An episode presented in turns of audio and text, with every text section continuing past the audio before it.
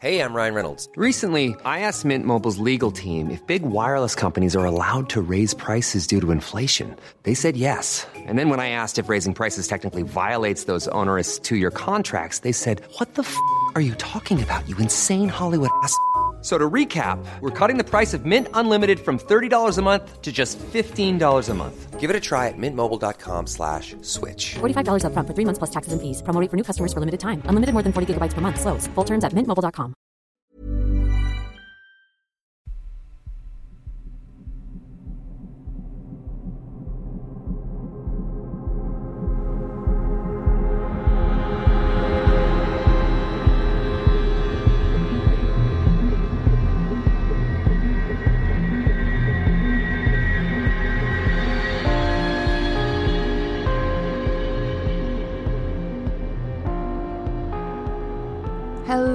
Hello, and welcome to episode 105 of Real Life Ghost Stories. How you do?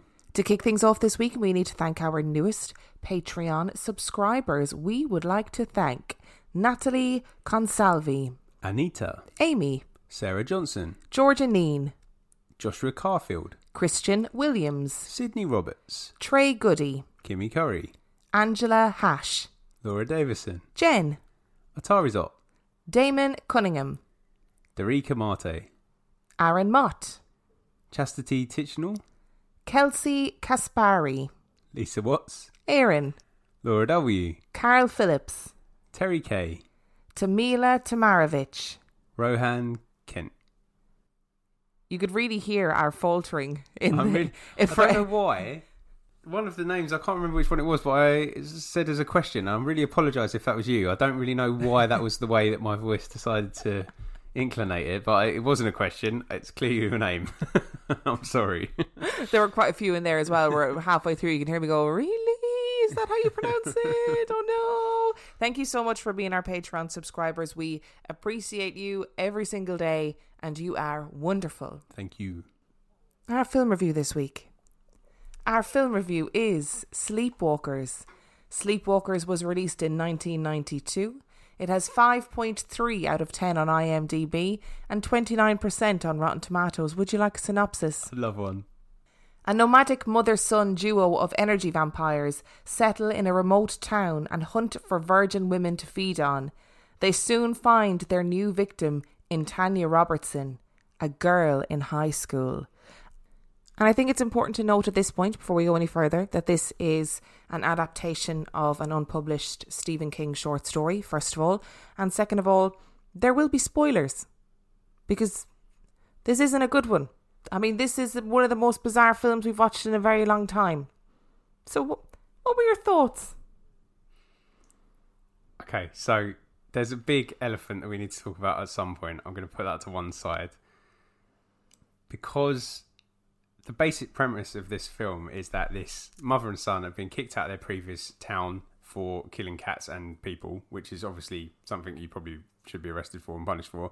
And they've gone to another town, and the son kind of vaguely has got a love interest, but is also trying to lure this young girl into his den so that his mother can feast on her.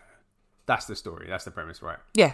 And the cats, cats don't like these beings, whatever they are. So the energy vampires, the beings of that. Yeah, their their kryptonite is cats. Yeah. So that's the basic story, which on the surface doesn't sound too bad. Like it, it's a bit out there, but it's like But we also need to point out as well before we go any further that like there's Doctor Sleep is all over this film. You know that you've got your energy vampires and they they feast on people in the same way, so they don't like drink blood. They suck their life force from them.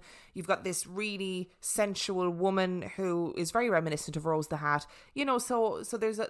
It's like you know Doctor Sleep was a bit more tightening up of those ideas. yeah, A, a lot more, a lot more tightening up of those ideas. a lot more. To, and that's where the problem comes in because the premise of it actually, as a Stephen King horror, as a horror film, a, a monster flick, whatever you want to call it, works. The problem is the way that it is extrapolated and expanded on is chaotic.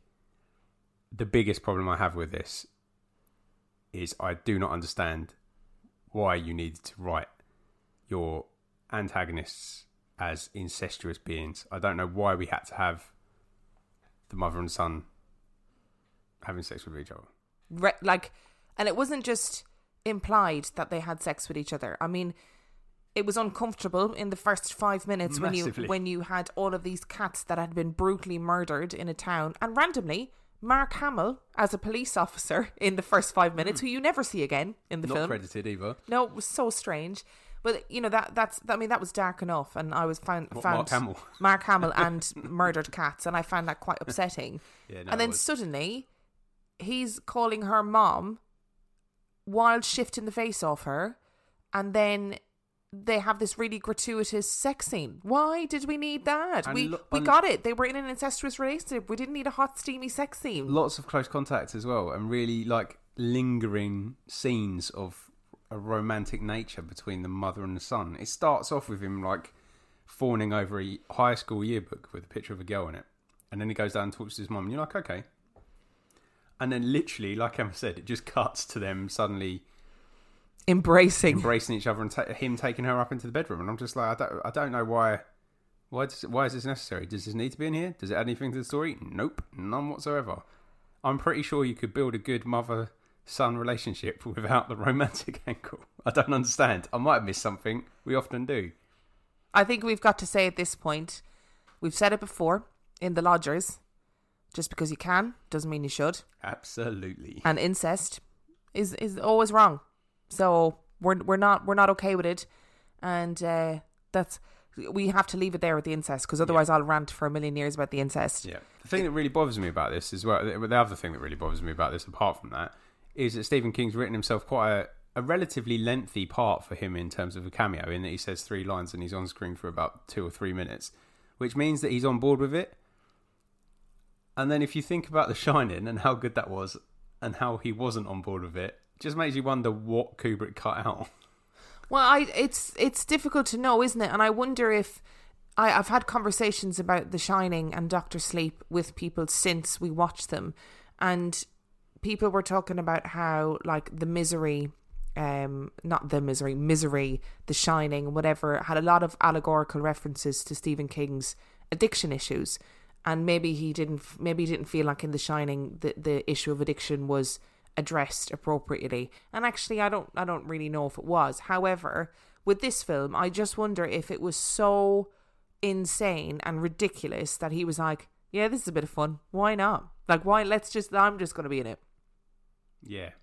You've got a police officer who drives around, and his sidekick is a little cat called Clovis. Who is the best character in the entire film? All of the cats down. are the best characters in the film. If you've got a film where cats save the day, I'm all for it. But this, the only thing I liked about this film was the fact there was loads of cats in it. There was loads of shots of just loads of cats running through the streets, which I thoroughly enjoyed, and they saved the day. So that's that's what the only saving grace for this film. I enjoyed, for the wrong reasons, the fact that someone had clearly directed the lead girl. Um, that in order to show that you are interested in someone, you need to continuously bite your bottom lip, because I, I, think you need to pause for a second because you just said I enjoyed for the wrong reasons the fact that the lead girl continuously bit her lip. it wasn't. I don't think it was what they were going for, but I found No. it horrendously funny because it was just Constant. constant and just unnecessary, and just seemed to be like every time she took a breath, she was biting on her bottom lip, and it was like, I get it, I get it, I got it. The last twenty-two times you did it, you don't need to carry on. But it, do you know what? With the incest in a box to one side, I actually quite enjoyed it for what it was, which was a mess. But I enjoyed it for being a mess. An absolute mess. And I don't, I can't cope with the violence against the animals in it. Like it's, I mean, it's pretty dark what happens to some of the cats in it, and it and it made me feel really uncomfortable. But they get I would, revenge. I would recommend using the website doesthedogdie.com. That will help you to decide whether or not you want to watch a film. It was just bizarre, and I also don't understand these these vampires took on a human form, but they also shapeshifted, and they became these weird, like giant sphinx cats, mm. where they had no fur but were weirdly cat-like, and then they also could go invisible, but they also could change the shape of the cars that they were. It was very strange, You very it's strange. But how many vampires do you know? Well, listen, that's a very good point. Mm. Maybe what I know about vampires is completely wrong. Exactly. So, what would you give this film out of five? I'm giving it a three.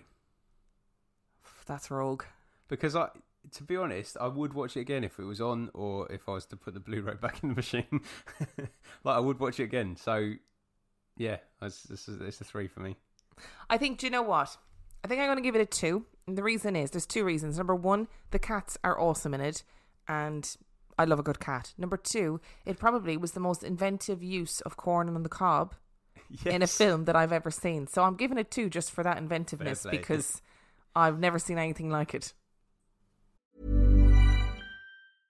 I'm Sandra, and I'm just the professional your small business was looking for. But you didn't hire me because you didn't use LinkedIn jobs. LinkedIn has professionals you can't find anywhere else, including those who aren't actively looking for a new job but might be open to the perfect role, like me.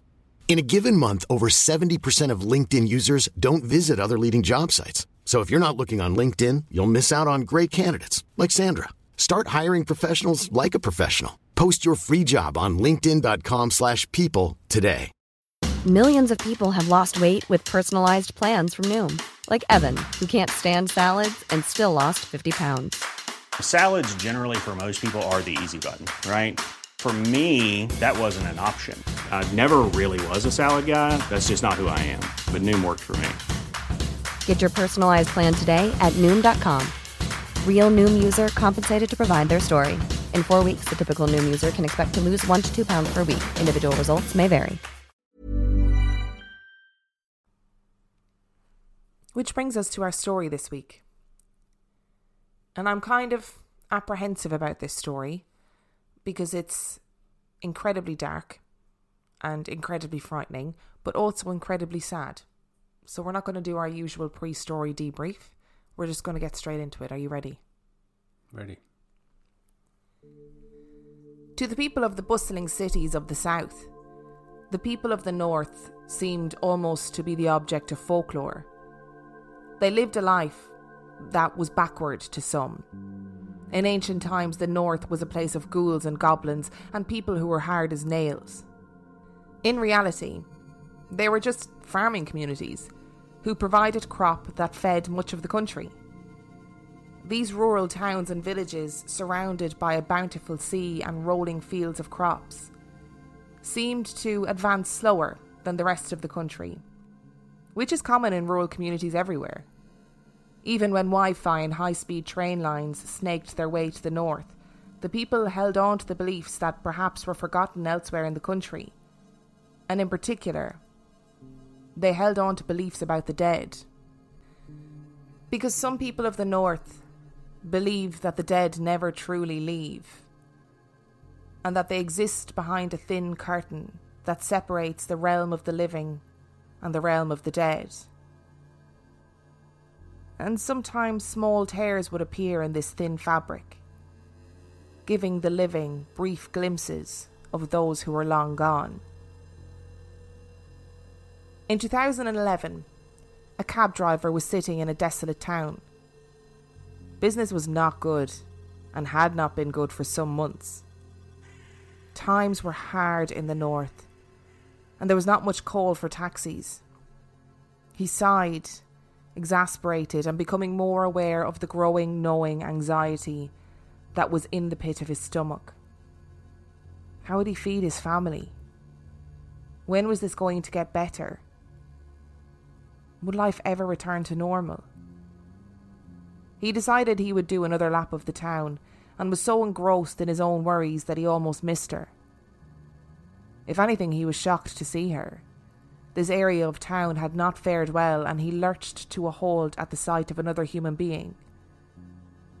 But she was definitely hailing him down, and relief washed over him. A fare meant money.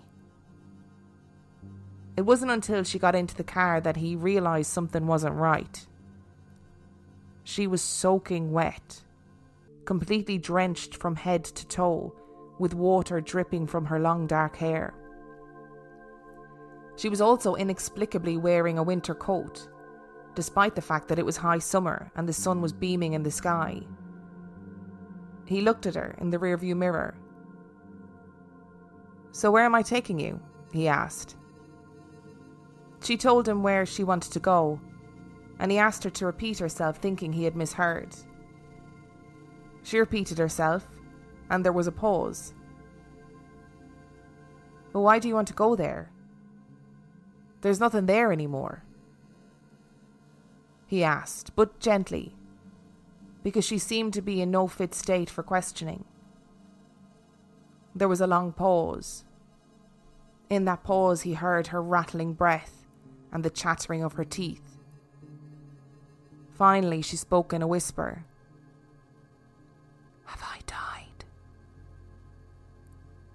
He looked up into the rearview mirror again and turned to look in the back seat, and aghast, he realised that she was gone. She had vanished in the time it took her to finish her sentence and for him to look in the rearview mirror. And he knew what had happened. He didn't need to try and rationalise what had happened or try and make excuses because the whole town was haunted. And everyone was catching glimpses of the dead. The dead were everywhere.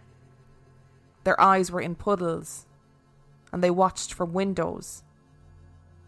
He was not the only cab driver to pick up a passenger that asked to go to a long lost destination and disappear mid journey. There was an unspoken acceptance that this was the way the world was now, that the dead and the living were coexisting, and that the dead were making themselves known.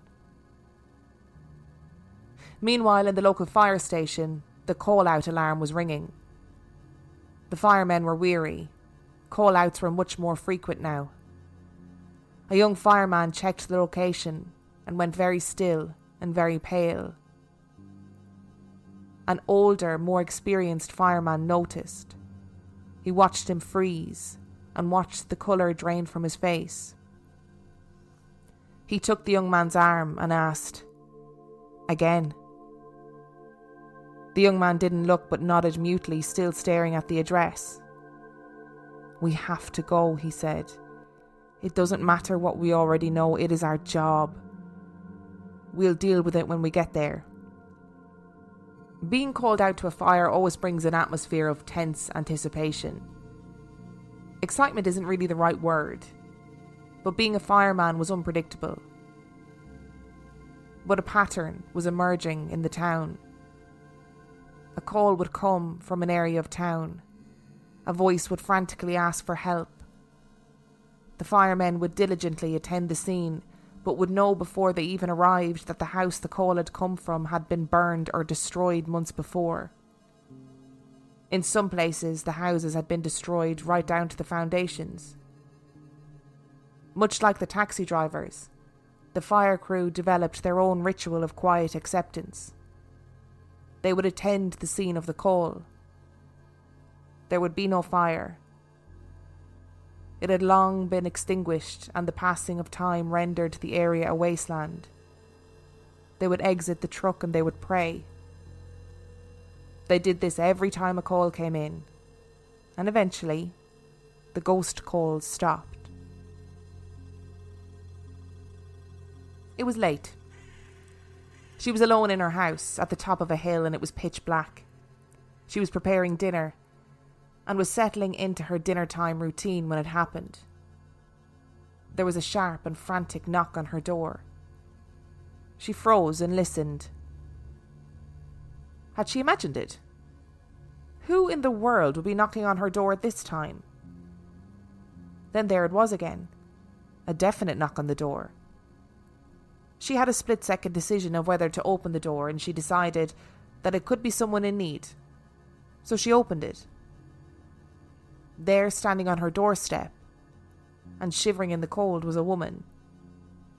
They were about the same age, middle aged. But this woman looked desperate and pleading. She was dripping wet. Please help me, I am so cold. The woman stared for a second, shocked, and then jumped to action. Of course, of course, just wait one second.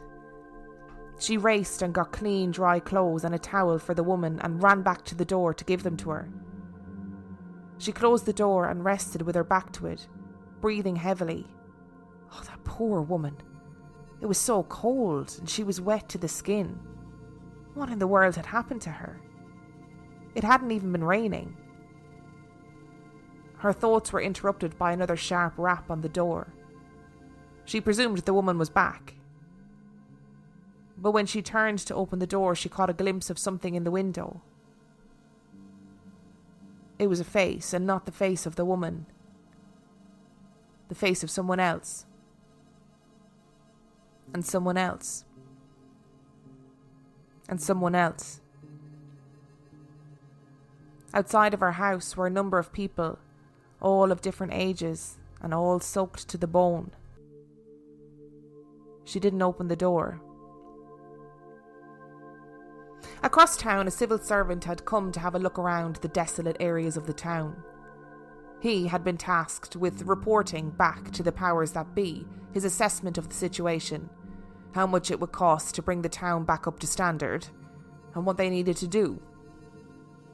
He stood at the edge of the town. Town is a generous word for it, maybe. Large village was probably a better term. Surrounding the village were fields, and fields, and fields of crops, all the way out to the sea. There was no one around, the fields were empty. The streets were empty. He looked out to the sea and his breath caught at how much things had changed when something caught his eye. There, alone in the middle of a field, was a woman. He blinked. No, she was still there. A woman in the middle of a field wearing a red dress. She was close enough to him that there was no mistaking that she was a woman in a red dress standing in a field. But he couldn't make out her expression, and he couldn't make out why she was there. She was entirely out of place.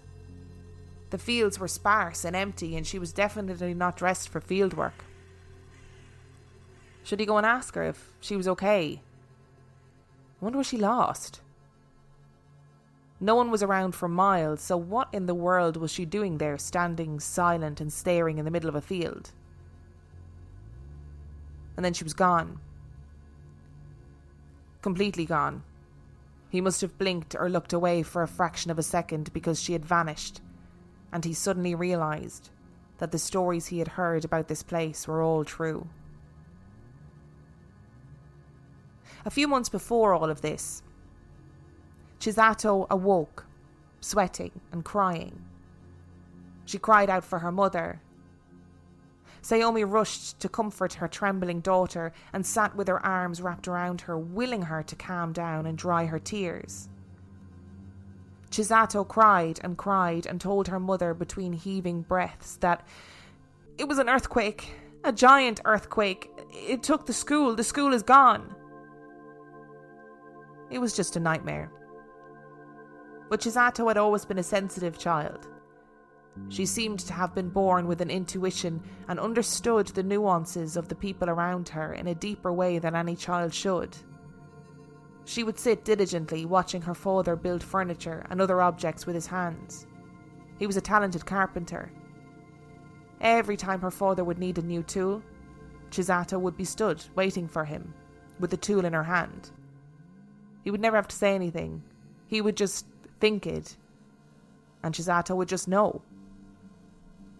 Initially, her mother and father believed that she just had a keen eye and had simply been watching her father work for a longer time than they had realised. But when she started school, they realised that there was more to it than that. She would just know things. She knew people's thoughts, their worries, and feelings before they even knew them themselves. She also hated school. With a passion. But she knew that skipping school or pretending to be sick would cause her mum to be fined even at 11 years old, Chisato was keenly aware of how her actions affected others. And that morning, after being awoken by her nightmare, she went to school. On the 11th of March 2011, three catastrophic events rocked Japan. An earthquake, which triggered a massive tsunami and the subsequent nuclear fallout of Fukushima power plant. The death toll from the tsunami in particular was enormous. When the water eventually subsided, over 18,500 people had lost their lives, and countless homes, schools, and businesses had been reduced to nothing. After the earthquake had happened, officials knew that a tsunami would come, and they did their best to evacuate as many people as possible, and as quickly as possible. But still, the loss of life was second only to the atomic bombing of Nagasaki in 1945. Japan is regularly hit by small earthquakes, to the extent that buildings are designed to be earthquake safe, and companies provide white helmets to workers as a safety precaution for such events. They regularly have earthquake and tsunami drills. In the days leading up to the 11th of March, Japan experienced several small tremors. This is not uncommon, but it can be a precursor to something much bigger. The earthquake that followed was so strong that it pushed the country of Japan 13 feet closer to America and knocked the earth six and a half inches off its axis. The footage was terrifying. When the water subsided, huge ships were deposited on city streets, and cars had been dropped on the roofs of several story buildings by the 131 foot waves. The Tohoku region of northern Japan was the worst hit. The stories in this episode have been adapted from Unsolved Mysteries, Volume 2, Episode 4, Tsunami Spirits, and from a book by Richard Lloyd Parry called Ghosts of the Tsunami. These are the stories of real people and what is striking is that huge amounts of people reported supernatural experiences after the disaster, more so than any other catastrophic event in Japan's history. Chisato never did come home from school that day. The taxi drivers continued to pick up the dead and bring them to long destroyed areas. From the temples, holy men conducted exorcisms on people who believed that they were being consumed by the lost souls of those who had died. Japanese people have lived alongside earthquakes and tsunamis since time began.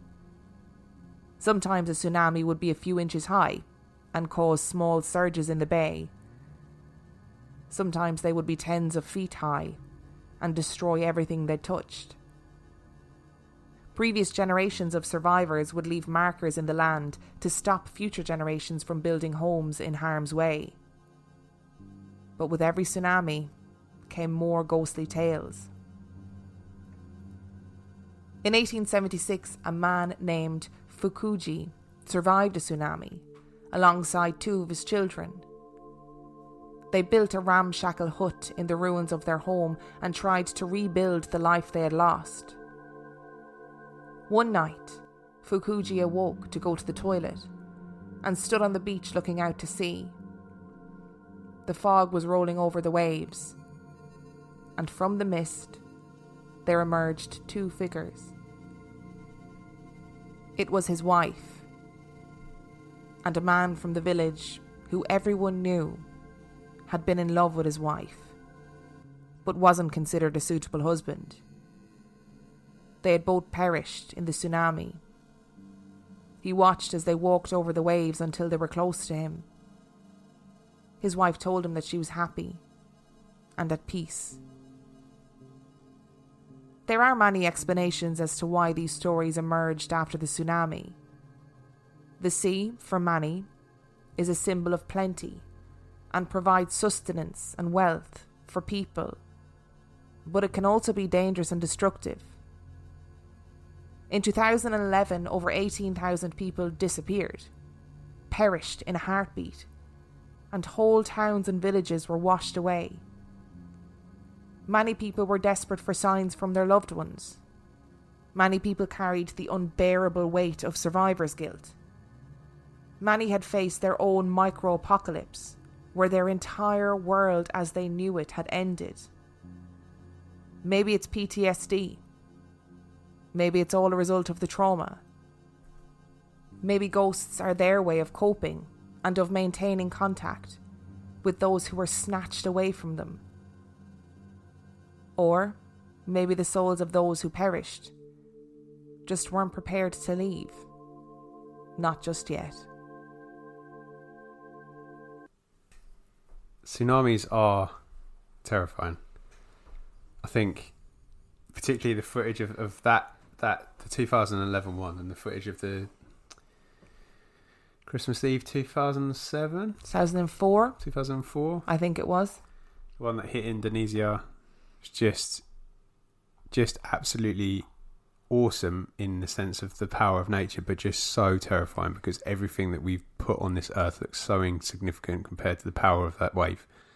And when I was reading the the book, um, Ghosts of the Tsunami, which is a really good book, but also a terrifying book. Apparently, a tsunami is the only thing in the world. So the only thing in the world more powerful than a tsunami is a meteorite hitting the earth or an atomic bomb. That's it. There is nothing in the world more powerful than a tsunami. And I guess in a way, like you can, so like in in Japanese buildings, you can account for earthquakes. You know, in their offices, they don't really put stuff on their walls. Apparently, um, they have regular earthquake drills. Their buildings are built in a way to like withstand earthquakes and sway. But with a tsunami, what do you do? You you can't get out of the way and you can't swim from it.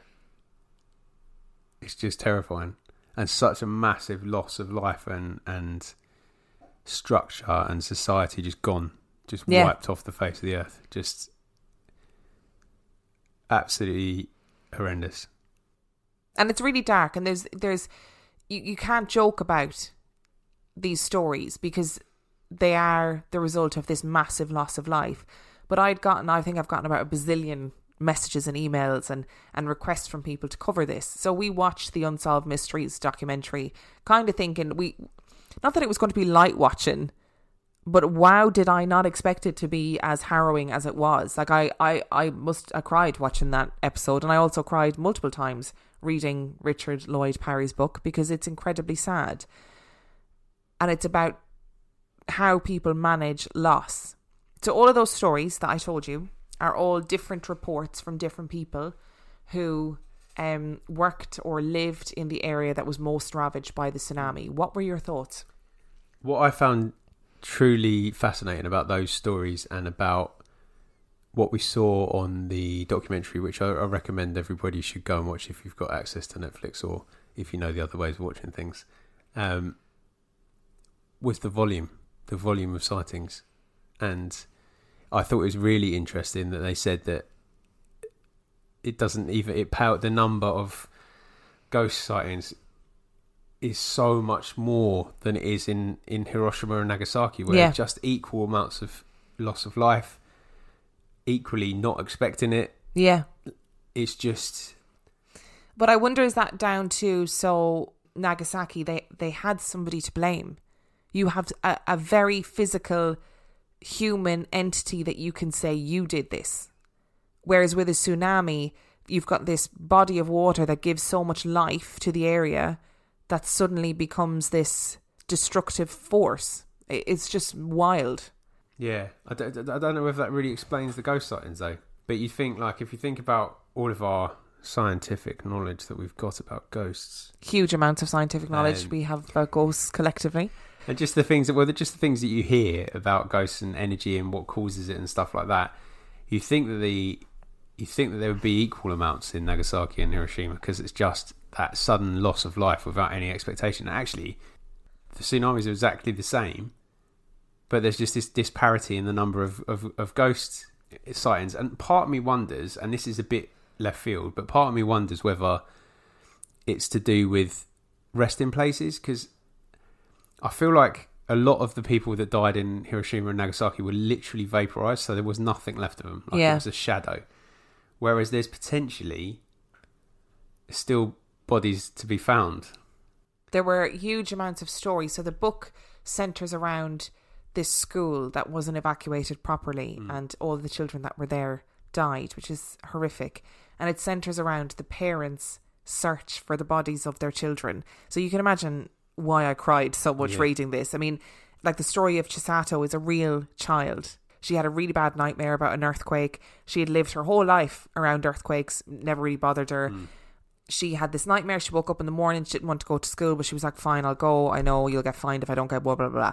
And she was a sensitive child, and they always hmm. thought that she was a really sensitive child. And then that was it. Yeah. She didn't come back, and the school wasn't properly evacuated. So these parents were trying to find the bodies of these children for sometimes months on end, and some of them got psychics involved. I left out the stories about the psychics. I didn't use them because I felt like not that I thought these psychics were trying to take advantage of these parents, but I think they were giving them comfort when they needed it mm. rather than it being any sort of genuine ghostly intervention. And I also left out the huge amount of possession stories that occurred after the tsunami because I think most of them I read them and there's there's one on the unsolved mysteries and you can take away from them what you will, but we kind of said quite a while ago that we weren't going to do possession stories anymore because so much of it comes down to mental health. Mm. And for these people, it was a huge amount of, of, like I said in the story, survivors guilt, where they kind of thought, how have I ended up here when my whole world has ended?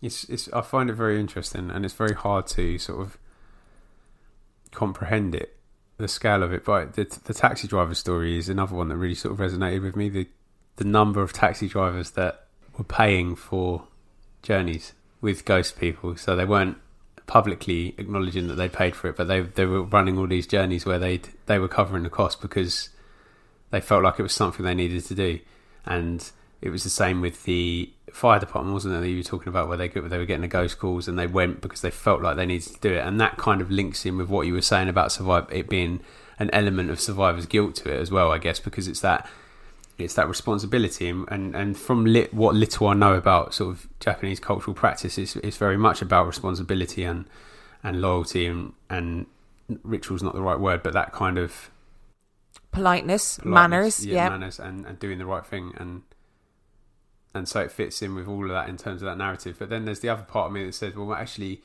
you know, we always there's always a lot of discussion about the kind of energy that water brings to these kind of situations. You know, the, the element Yeah. of water and and how like you know take it with a pinch of salt because it's Zach Bagans, but you know how he's always talking about a water source providing additional energy for his sightings. It seems to be something that, that you know, along with lots of other stuff that goes in with that ghost ghost explanations, water seems to be one of these things. And then what you're dealing with is a mass loss of life by this energy force. Do you know what I mean? So this giant wave has come in and taken it out, and and that is the energy that's providing the energy to the situation on on mass. So it's it's a, it's it's something you can't comprehend, and I don't think it's it's, it's equally something you can't explain away.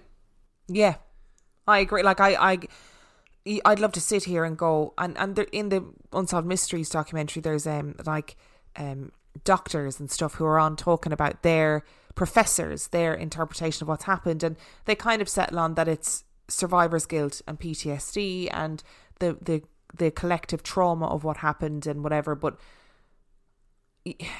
if it brings people comfort, you know, if people think I've seen the ghost of my loved one, and actually a lot of the stories they aren't even ghosts of loved They aren't ones. even people they They're know. just strangers. Like the lady that saw the woman, the the woman just presumed she was a woman that needed Yeah. clothes. It's only after all these faces started appearing.